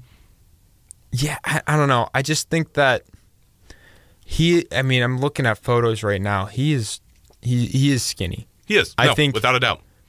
I think there's a possibility that it could happen that he does get affected by injuries, but I mean, really, like, I, I mean, it's not as dumb as it. I mean, it, it it says it's bad when a fan is like just being like, "Oh, just put on weight," and I get it. Like, I you know, I'm in the media. Easier said than done for a lot of guys. Easier said than done because I've tried to do it with baseball too all my life, and it's it's really hard. But the thing is, like, I mean, when it's your career, like, I think he's gonna he's gonna have to try to put on weight. I need him like at at least 250. And like, it's not. I'm sure he's tried to put on weight. too. Yeah, like no, that's what I- I'm saying. I'm sure he's doing it. Like, sure he's not just sitting there like, oh, I'm content with being this. Like, no, like he knows but he has to put but here's the thing: some dudes purposely don't put on weight. Like Kevin Durant doesn't put on weight because they it thinks they think that it affects their shot, and it to an extent, yeah, because then you have to like figure it out because you have more power on it, and I get it to an extent, but like if you're playing it to the aspect of like if your career can like if you could stay healthy during your career and not have anything pop up major like i mean i think it's and i think the other thing too is like you, you talked about past injuries like he just hasn't played in the nba and it's a totally different ball game from any other aspect in my opinion i think that's where it's going to be different because Chet Holmgren did have the issues and stuff in his past, but like when he comes into the league, like I mean, there's he's facing dudes that are just massive compared to him. I think with Wembanyama, it's actually he's going to be more prepared than somebody like Holmgren. He played overseas, which I think is a much more No, I- physical style of basketball. Okay, all right, that's that's Even fair to even at that. points to the NBA, like the overseas players have said it, like defense being played overseas. There is more defense played overseas. I will give you that. like it's a more physical game. I'd be more worried about a guy getting hurt playing overseas than I probably would be in the NBA. okay, Just because it is a more physical game. Like obviously injuries and stuff that you're probably concerned about him are like mostly like non-contact injuries, Right. stuff like that. obviously, but yeah, like you're still going like 100%. yeah, Like these guys aren't just leaving you open. You're not just shooting around. Like Yeah. college for guys that are seven two seven one is like a cheat code. right. Because you're just Like look at it right now with Zach Edey again, exception. He's seven four, but like who's guarding that man? Like no one can because centers in college are like six nine. Because here's the thing, like what people don't understand is this, like with sports, whenever you move up into the ranks, like you go from let's for example, high school to college because this is what I kind of discovered quickly. Whenever you were on your high school team, remember those kids that were like the best on each team and Yeah. stuff? Here's the thing. That's how college is. It's those all those kids just moved up onto one team now. So you're just playing all the best kids that you're with in high school. And then uh, the same thing applies in any other sport then moving forward from college to the pros because now you're just playing with the best of the best that was in college. You're just going slowly down this funnel until you get to the, The elite. the elite, you know, and it, it may sound really cliche to say that because it's like, oh, obviously Dylan, the so the elite elite, but like people don't really understand that. That, that like I mean the first day that I'm I'm gonna get a little like personal in this sense, but like the first time I stepped on like John Carroll campus and I like went to that first practice, like I'm like, all right, like it's this is like Yeah, is this isn't high school anymore. everyone yeah everyone is good you know there's not a guy on any on our roster that 1 through 60 where it's just like okay this kid fucking sucks no Right. it's like they all are good so that's the thing where it's just like i i mean i don't know i i, I think that overall general consensus for me is it's something to at least monitor I think it's if you ask if it's a concern, I say yes. Like Yeah. obviously with that size, it, it, it should be at attention, right? Yes. Like it is a possibility, and it is at a larger possibility than a lot of guys. I think if you're the Spurs, you're going to try to get that solved by getting him on a weight gaining program because I think the thing is like you're when you come to the NBA and these professional sports in America like you're getting the best of the best from medical attention and stuff like that. So either way, I think we're basically saying at least keep an eye on it. Yeah, I, would say again, it's it should be brought to the attention. You should be pay attention to it, but you're also still taking him number one, and there's no way around that. Yeah, there's that. no doubt about it that He's it's, too good. it's the same thing with Zion. Like you weren't gonna be like, oh, okay, maybe I should go with the safer pick. Like no, you you go with the you go with them. You know, because if if it does pan out like you got, I mean, the answer then switches. Who's the best in ten years? There, there's your answer. You know. Yeah. So, either way, um, last question in the um, general sports questions. We're gonna we have a couple of um, other personal questions after this one, but we're gonna switch over to football. And my good buddy Dresden Dale, big football guy, um, sad Green Bay Packers fan as well too. Oof. very um he very data analytics. He likes that kind of stuff and he's very good at it. He's been teaching me a lot of that too. He asks what matters the most quarterbacks head coaches or general managers? And this one is really hard to answer in my opinion Well, first out, shout out Dresden. I've only met him once, but great Yeah. conversation the one time that I did. great guy i Yeah.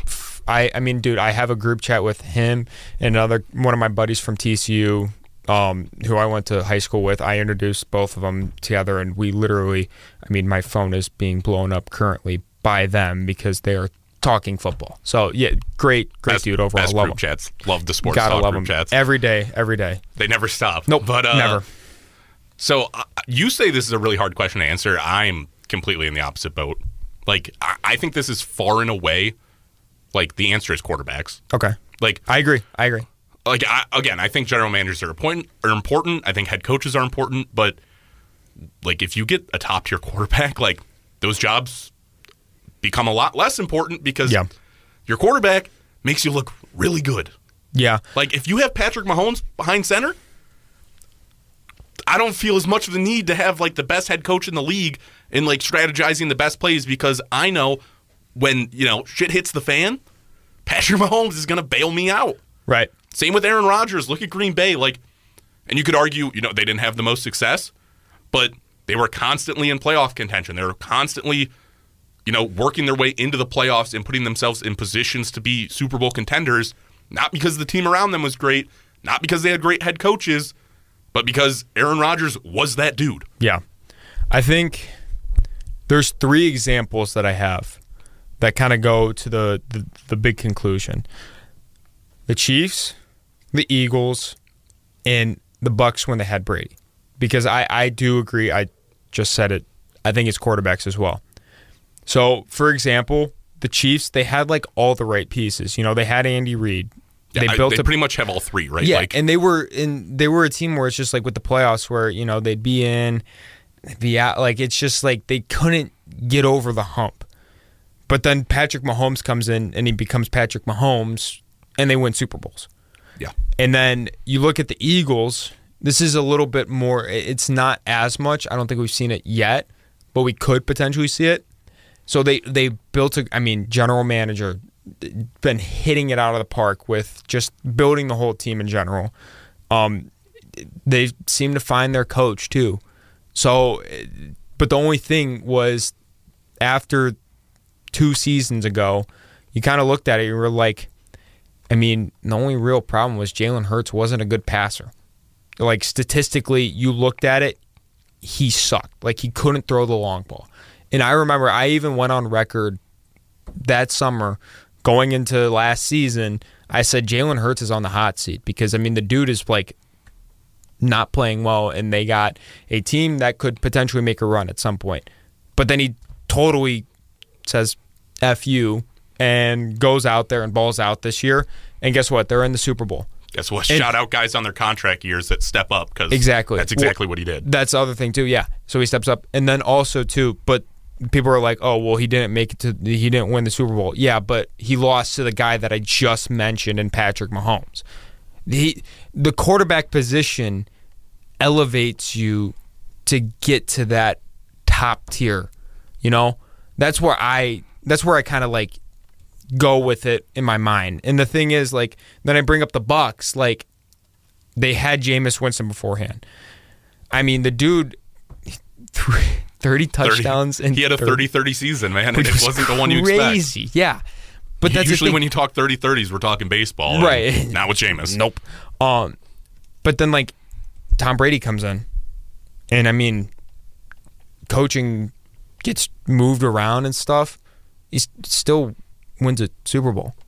Like, obviously, it wasn't the coaches there, and I mean, granted, he is probably the goat, but still, it's just like I think that the quarterback position has evolved so much to the point where if you don't have a top tier guy, you ain't gonna do shit in the NFL. Because I mean, the only other example that of a team that won a Super Bowl was uh, without like a good quarterback was the Eagles and Nick Foles.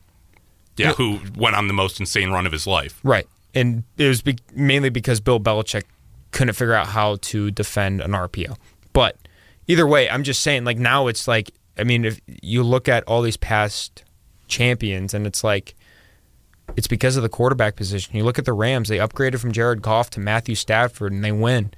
So I just, I, I mean, I don't know. I think, I think quarterback is probably the most highly valued position in the league right now. And you saw the Browns do it. The, like they went out and they got a guy that at one point was considered a top five quarterback. There's a reason these guys get paid. Right. It, it- there is, and not a diss at any of these teams who have recently won it too, because I also think they had really good head coaches and really good. No, I agree well. too. I think I think both of those are big factors, but I I think, think it's really hard to win a Super Bowl without having all three. right. But you looked at it. I mean, It's the elevation, man. Like Yeah. there is an elevation that when you get a quarterback, it is different than when you hire the top tier of either of those other things. Like a general manager can put great players on the field, can't make them play together. I'll give you another example right now. 49ers. Kyle Shanahan regarded coach. as regarded as one of the greatest offensive minds right now in the league and he still cannot win a championship because he's still constantly looking for a quarterback. Yeah. So I, I And that's an offense where like well, one, they have really good defense. And Yeah. two, it's an offense where you don't necessarily need a really good quarterback because their system doesn't call for it. But Right. you think if they had one, if they, if they had someone like Tom Brady, like that I team think you would give that team even like Patrick Mahomes one. It's a Oh, guy well, that yeah, changes the offense yeah. completely. Like you don't have to go with the Right. Shanahan mold, but even if you do, like you just make the extra throws and you're better. Like that's all it is. And again, I also get like Patrick Mahomes is a lot of the times the exception. Again, not the mold, as I mentioned that same. You're never going to get a guy like that though. That's the thing. Like Right, Caleb that's what I'm Williams is going to Right. Yeah, but either Like, way, that's a whole thing generally that's not it. But Yeah. there there are just examples of like like you said, Jalen Hurts. Like he wasn't that great, but then when he was, you're in a Super Bowl. you can i would you know what i think that another aspect another position that you could probably throw into this conversation that just kind of started this past couple of years wide receiver because the thing is like when you look at these guys like what I don't think it's going to be I I- I don't know if I'm saying that it's the most important position but it's become a very important position because especially when you have a younger quarterback I mean you look at it Josh Holmes uh, Josh Holmes wow. Josh Allen. Josh Allen doesn't become Josh Allen until he gets Stefon Diggs I mean, even Jalen Hurts doesn't become Jalen Hurts that he was last year until he got AJ Brown. And I mean, I, I get it like DeVonta Smith and stuff, but still, like he needed a, a, a true X receiver, and that's what AJ Brown is. I mean, and um, you could say even Patrick Mahomes with you know Tyreek Hill. Like it's just uh, But there's your there's your like counter argument, right? Like who did Patrick Mahomes have at receiver this year? But the, no, Juju I'm just Smith Schuster. Like I'm just, but he's. I mean, he's the only exception that at that point. I, I'm I- saying I- like I more. said, of, I know, but- I'm saying more of a guy that truly like helps a like a guy that's younger get into the league because if you're throwing the fucking bricks, like it gets pretty hard to develop. And the thing is, like with the Eagles, like their wide receiving core sucked before this year. it did. Before AJ Brown came We in, we were talking like, about Nelson Agholor. Like, yeah, like the, uh, that's was one of their top guys. Like, DeVonta Smith was kind of put into that role. I think he's just in a he he he was in the discussion heading into this year like he could potentially be an elite too. He's kind of like the Tee Higgins thing where it's just like, you know, anywhere else he could potentially be a one because he took a big step this year. That's why Yeah. I think that it became a little bit different and it just got overshadowed in the sense of AJ Brown came in and, you know, was AJ Brown. yeah. So I think that overall, like, if you, I think wide receiver in general, I'm just kind of saying like, it's just had an expanded role in my opinion. I mean, I agree it's had an expanded role, but if you were to place it with QBs, head coaches, GMs, I'm probably still putting it fourth. Yeah, I'd because- probably say put it fourth, but I think Like in the the- future, like it's growing to the sense where it's in that conversation. Yeah, I, I don't. There's just, and again, it, it's an example where like, again, I just think quarterbacks are so far above everybody else at this point. Just because I, I can think of a few examples where you just don't have the wide receiver position and you're still good. Like Right. No, I Mahomes agree. this year where it's like Juju and Mecole Hardman. Yeah. You think about Aaron Rodgers' whole But career. the thing is, you know who, I guess he did have Travis Kelce, which Yeah, is but the- basically like he's, a tight end. He's but, basically a tight end, but but he's also a like wide receiver. Too. he's positionless. Like he's Yeah. incredible. But He's I, like I, I know CMC that. like he yeah. does have a guy that you like is can rely on. one of the top players in the No, league. I agree. I agree. Yeah. But like I said, Aaron Rodgers, another guy. I mean, I hate to keep throwing it uh, in Dresden's face, bringing up Packers, uh, and just no success. I do it all the, the team time was too, good. so, yeah. But like, I mean, Rodgers had that team at the top with no offensive help his whole career. Like, And Randall Cobb. okay, like that's yeah, that that explains it all. You see that he was he's supposed to have a role with the Jets. I saw that today. Yeah, there there you go. He starts losing. Stop it.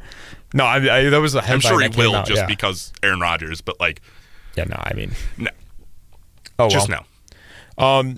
We're gonna kind of wrap it up here with two personal questions from uh, someone uh, lo- close to you, I guess. Yeah, pretty much one of my number one supporters, my sister Yeah, there you go. Haley. Thank you very much. Haley asked. She had she had two questions. She says the first one, it, it- pretty chill, pretty chill questions. I organized this pretty well, and just you know pat myself on the shoulder. Yeah, Um, whatever. All right. So Stroke your ego. Stroke your uh, ego. I mean, whenever I can, I can. Um, so she asked, "What's our favorite sports related movie?" You want to take the lead? I'm interested to hear what you have to say. You know, I might be a little bit biased, Okay. But I feel like it might be Major League for me Yeah, or Moneyball. that's mine. Moneyball is up there, and like also to The Sandlot. Like, there's so many good ones. The Sandlot's one of my number one like all time movies. Oh, yeah. Like just I mean it's the Sandlot. It's I The mean, Sandlot. It's yeah. It's such a It's classic. Yeah. But I think Moneyball from an actual like film perspective, Oh, it was is incredible. Like it is borderline perfect. Yeah. No, I agree. It's it's one of the best movies just in general. I think, and if you've never seen it before, it's about. I mean, I, I get, After this podcast ends, turn it on. That's the if you're a sports fan, you have to watch it. I don't care if you if you're not really into baseball or anything like that. It just it we always bash the A's and stuff, but during this time, like in 2000s, like early 2000s, yeah, 2002 is what the team was modeled the year. after. Yeah. Um, just kind of. I mean, you had no money whatsoever, and they built this team. They go out, win 20 straight, losing Right. the ALDS. Like Well, way to blow the fucking plot. blow the plot. It's about history. like it is information that is out there. This is not some like fictional movie. Like it is based on true events. Like what do you mean blow I had the to say, plot? I had to say that though. That was that was funny. There's no blowing the plot on this. yeah. I think here's you want to hear my bold take. Go for it. I think that truthfully, the best sports movies are baseball. Do can you name one basketball one? Yes. What? I'm Oh, okay, Coach Carter. That's, thank you. uh, yeah, thank you. All right. Coach It's Carter is like one of my favorite movies also. But like, notice how all three of our ones that we were mentioning. we're also baseball guys, man. No, I get it, but like, Like don't get me there's great football movies too. Remember the Titans? Okay, like, that's Remember definitely among Titans, my top two. Like that's fair. Like, I that's- just, I just think that there's that baseball has I- a lot more. See, I'm the opposite. I think the elite of baseball is at the top, but like general baseball movies, I'm like, Well, yeah, general Eh. baseball movies, like, sort of, I guess. like how many good baseball movies? Like they're there's they're there, right? But like, Angels in the outfield. That's another good one. right? Like Field of Dreams, Rookie of the year. Rookie of the Year. Um, Uh, what was just there's rookie. Was the is also good. twins? The kid became the twins manager. Oh, don't do that to me. I forget that one. I can't think of it off the top of my head. I'll figure it out. Yeah. Either way, um, yeah, I, I think we had a good combination of uh, a couple things. Yeah, I like I, don't- said, there's there's good movies all like it's so hard to pick one. But like, Oh, yeah. uh, that's Little Big League, by the way. Little Big League. That's what it was. Yeah. Um, but there, yeah, there are so many that like Um, what was the, I was gonna go on because you said uh, Little League. Uh, oh, the, the bad one. Bad News Bears. Bad News Bears. That's the Okay. other one. Yep. That's Yeah, Well, yeah, there's so many good sports. Yeah. Like, and of course, being a Baseball. sports All sports baseball, guys, though. we're, Yeah. we're all obsessed Right. with them. I, there's so there's good football movies out there though. no, I agree. Like, remember the Titans is not the only one. Like, we're No, I agree. Like Friday Night Lights. Yeah, Friday Night Lights is Like, I think that's an incredible. You want to hear? You want to hear a bold take? Oh God. I don't really care too much for Rudy. Uh, no, I'm actually like, it is bold, but I'm actually kind of with you. Like, I think it's a good movie. If It's you're a a- sports fan, you have to watch it. Right. But also, I'm like, meh. Most most sports movies aren't like uh coming of age either.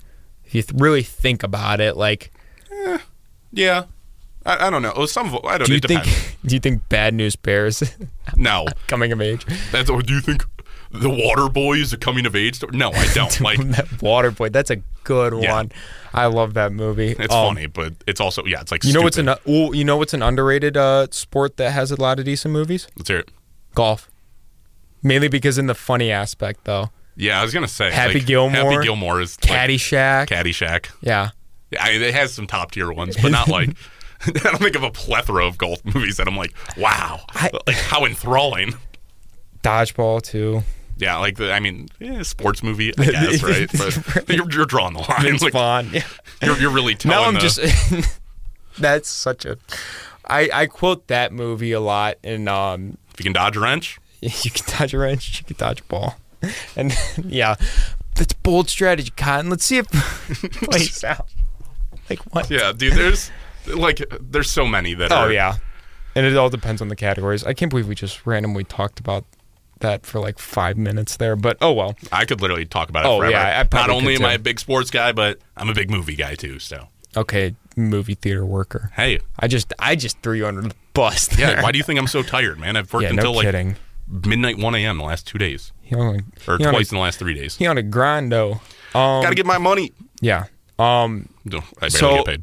last question to wrap it all up. Um, your again, your sister says, who um, I guess it was a little. I worded it a little weirdly, but like, what dream company or team would you want to work for? So I'll, I'll go first because I feel like mine's less interesting of the answers because if you don't know by now, play by play is my my passion. That's where I want to be at the end. Um, so without a doubt, I'd love to make it to Cleveland one day and be calling the guards in some capacity, whether it be radio or TV.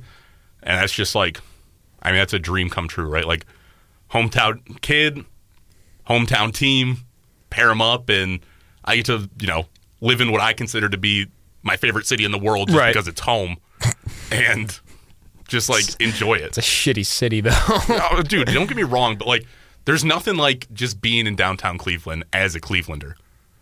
Like that is my. You don't even count. You're from Akron. Get out of here. But like, You're from Mentor. I don't even want to hear it either. huh? Yeah, that's considered like a Cleveland suburb. You're, You're on, considered like an the Akron suburb. I, I okay. If you're gonna look at it in that, Like, like you would claim your big city to be Akron before you did Cleveland.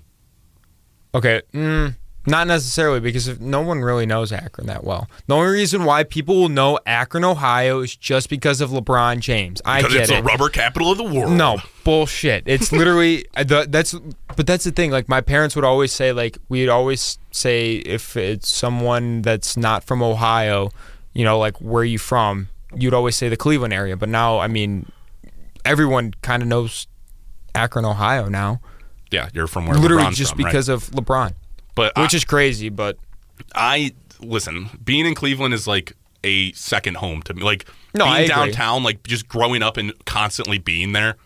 Like I just have a different connection to Cleveland. Where like I walk down there, and you know what? It might be a shitty city, but it's like the sense of it's my shitty city, right? yeah, Like it is. no, I, I agree. I take a pride in being from Cleveland. like, why are we doing the podcast in the first place? Exactly, because we're we love Cleveland sports. Like, Yeah. there's just a different pride from Clevelanders, and I'm not afraid to say that I fall under that category. That I view this city as an incredible city. right. And, well, and I know we just bashed those fans recently too about like the on Twitter and stuff like that. But like, Yeah, I'm, but that's the beautiful thing about it. They're so passionate. Yeah, I agree.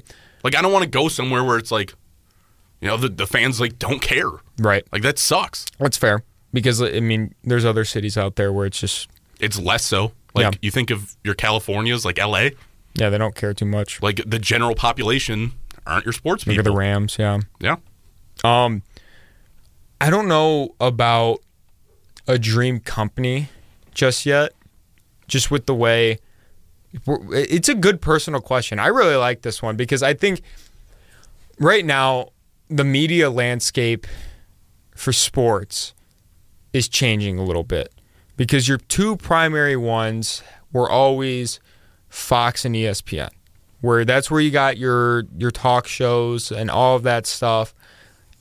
I don't know, like where out what company I would want to work for because there's other companies that are popping up. Like Peacock has a couple of new shows and stuff, and then you know, um, Roku has uh, what's his name? Uh, the oh, I Oh, don't put me on the spot. totally forgot his name there, but it, an, another guy, it, like it's pro- oh Rich Eisen. It's the Rich Rich, Eisen. Eisen. show. It's on the Roku channel. So like, I, it, all these other ones are popping up. I think my overall goal is I've always said this from the start. Like ever since COVID, my my dream has been to be the next better Colin Cowherd.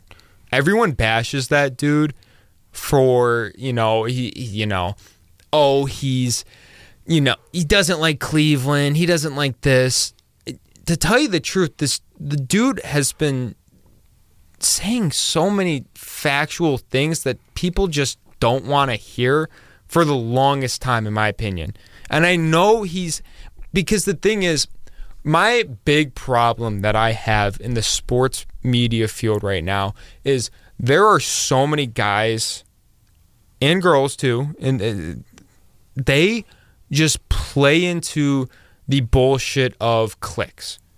I have the biggest fucking problem with that. Stephen A. Smith, Shannon Sharpe, I'm not gonna name. Bayless. I'm not, gonna afraid name to name them. I, I probably won't name names. I, listen, it's not even I a don't think problem with those guys because I think they're incredible at what they do, and they do get the clicks. yeah. It's just that's not my style. It's- like, it's not both really of good our at what they do. They're Yeah. really, really good at what they do. I think Shannon Sharpe's not part of that conversation, in my opinion. I think he's on the show. It's like saying Max Kellerman isn't a well, part he's of that. not on the show anymore. he has his own show, but like you are as soon as you enter into those. No, Shannon Sharpe. yeah, well, I, well, they just broke up, but Right. like I'm just saying, though, like- up, that's a weird term, but Yeah. like, yeah, no, I know what you're saying. It's just like I, if you're on that show, you fall into I think he category was the one that. it. If we're okay, okay, you want to hear my thoughts on all that one? I think he was one of the true ones where he kind of settled Skip down and made him put it in perspective. Because if you look at some of Skip's takes from his past, oh my lord, dude, the Johnny Manziel being bigger than LeBron James. Oh, don't even get me started Bullshit. on stuff like that, man. But Like, like, I like that's why I say it's not my style because no, it's, it's it's, the ne- clicks. None none of that stuff is my style. And the thing is, The with guys talk in absolutes, Right. Like they're like, oh, Johnny Manziel bigger than the biggest athlete to come out since Michael Jordan. Like, no, Yeah, and, and it's just I, I don't I don't buy that. And when you watch Colin Cowherd, he never really does that. He never has one of those big things where it's just like because I mean, you know what? I'll give him credit. Baker Mayfield, he said he shouldn't have been an over, one number one overall pick. But the thing, he did take it a little bit too far in that extent. He was saying all this stuff about how he wasn't even on his draft board and stuff. I want to draft him. But I mean, he was right to the extent that he shouldn't have been the number one overall pick. Probably. Uh, Cowherd's a guy who, again, I don't love, but it's also a guy who I absolutely respect in this Yeah. space. Oh, I respect him a ton. And I think that's a big thing. Like, I don't have to love everybody in this No. space, right? Like, I don't have to love everybody in sports talk. I don't have to love every broadcaster. Right. But like, guys demand respect. Coward, one of them, sticks to his takes, No, he does. and like, he's not afraid to be like, go against the grain and be like, this is my take. I'm sticking to it, and he'll admit when he's wrong. Yeah. And I think you want to know an underrated one too Let's hear it. that I think that it's absolute bullshit that she doesn't have her own show, show now.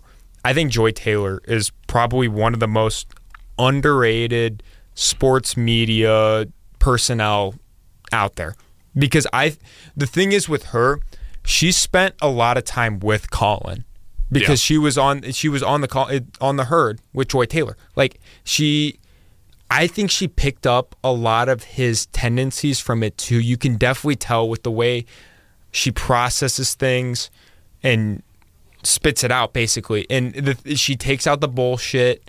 She doesn't d- doesn't do any of the clicks bullshit like that. But There's I mean, no way to become great than to learn and be under somebody who is great. Right. And that's the thing where it's just with her, I think what differs from Colin in her aspect is she has a more modern take on a lot of things, which is 100%. going to help her big time in the future because she's a lot younger than Colin is. And I, I don't know. I just, I've been saying that one for a while where it's just like, I, I enjoy watching Joy Taylor. I think she knows how to express her views and opinions. And I, I just think that she's going to be, again, one of those things where Fox has to like give her her own show at some point, or at least someone. I, I, I mean, I don't know. I, I don't know if that's her goal is to have her own show and stuff, but like I've seen her take over Colin's show at some points, and like she's done an amazing job.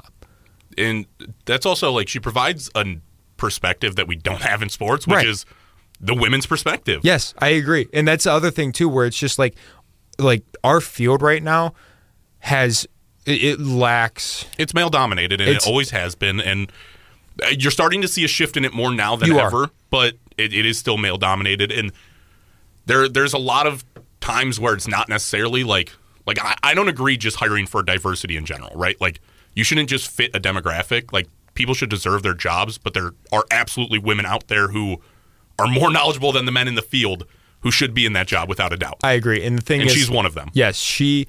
I think she's kind of leading that charge of women in sports, and I am. I don't. I think it. Sometimes people make it political. And I- that's what I'm saying. That's what I- like, it's not political bullshit. Like I am like very women in sports. Like I, I'm trying to like get that moving and stuff. Like I'm in full support of it. That's uh, that's what I'm saying with my statement. Like, I don't agree hiring. Like, if you're just gonna, you know, hire a woman just to be like, oh, look at like, you know, fit the style better. Right. No, I think the best people out there should have the jobs, and in more cases than there are right now, there are women Right. And I think there's fit it better. There, there are some personnel that are on the come up as well too. Yeah, 100%. But and, and and it is a good thing that it at least is being recognized, and it's more of now we're starting to take more action in that sense. But Yeah, it's it's stopped being like a gatekeeping job, Yeah, like it, it has been in the past. so basically, to sum up my answer on that one, I would say just have my own show at a very prominent network at the time. Um, I don't, mi- I wouldn't, I don't mind the idea of working for myself either. But Yeah. the thing is, like, I know me personally, I like to have a lot of structure in my life, and I think if I worked for a different, like a company, and have that kind of structure, and not just me saying, like, I could definitely do it by myself, but because I know how I am, an ambitious kid. You know, we're doing this podcast by ourselves, you know. But the thing is, like, I enjoy it when I have like a, a standard that I have to be set because I, it, it's not. The difference would be become like, okay, it's my standard if it was on my own, but if I'm with a different company, like I have to meet their standard, and it pushes me to work a lot harder, in my opinion. Yeah, no, I, I'm the same way. Like, Yeah.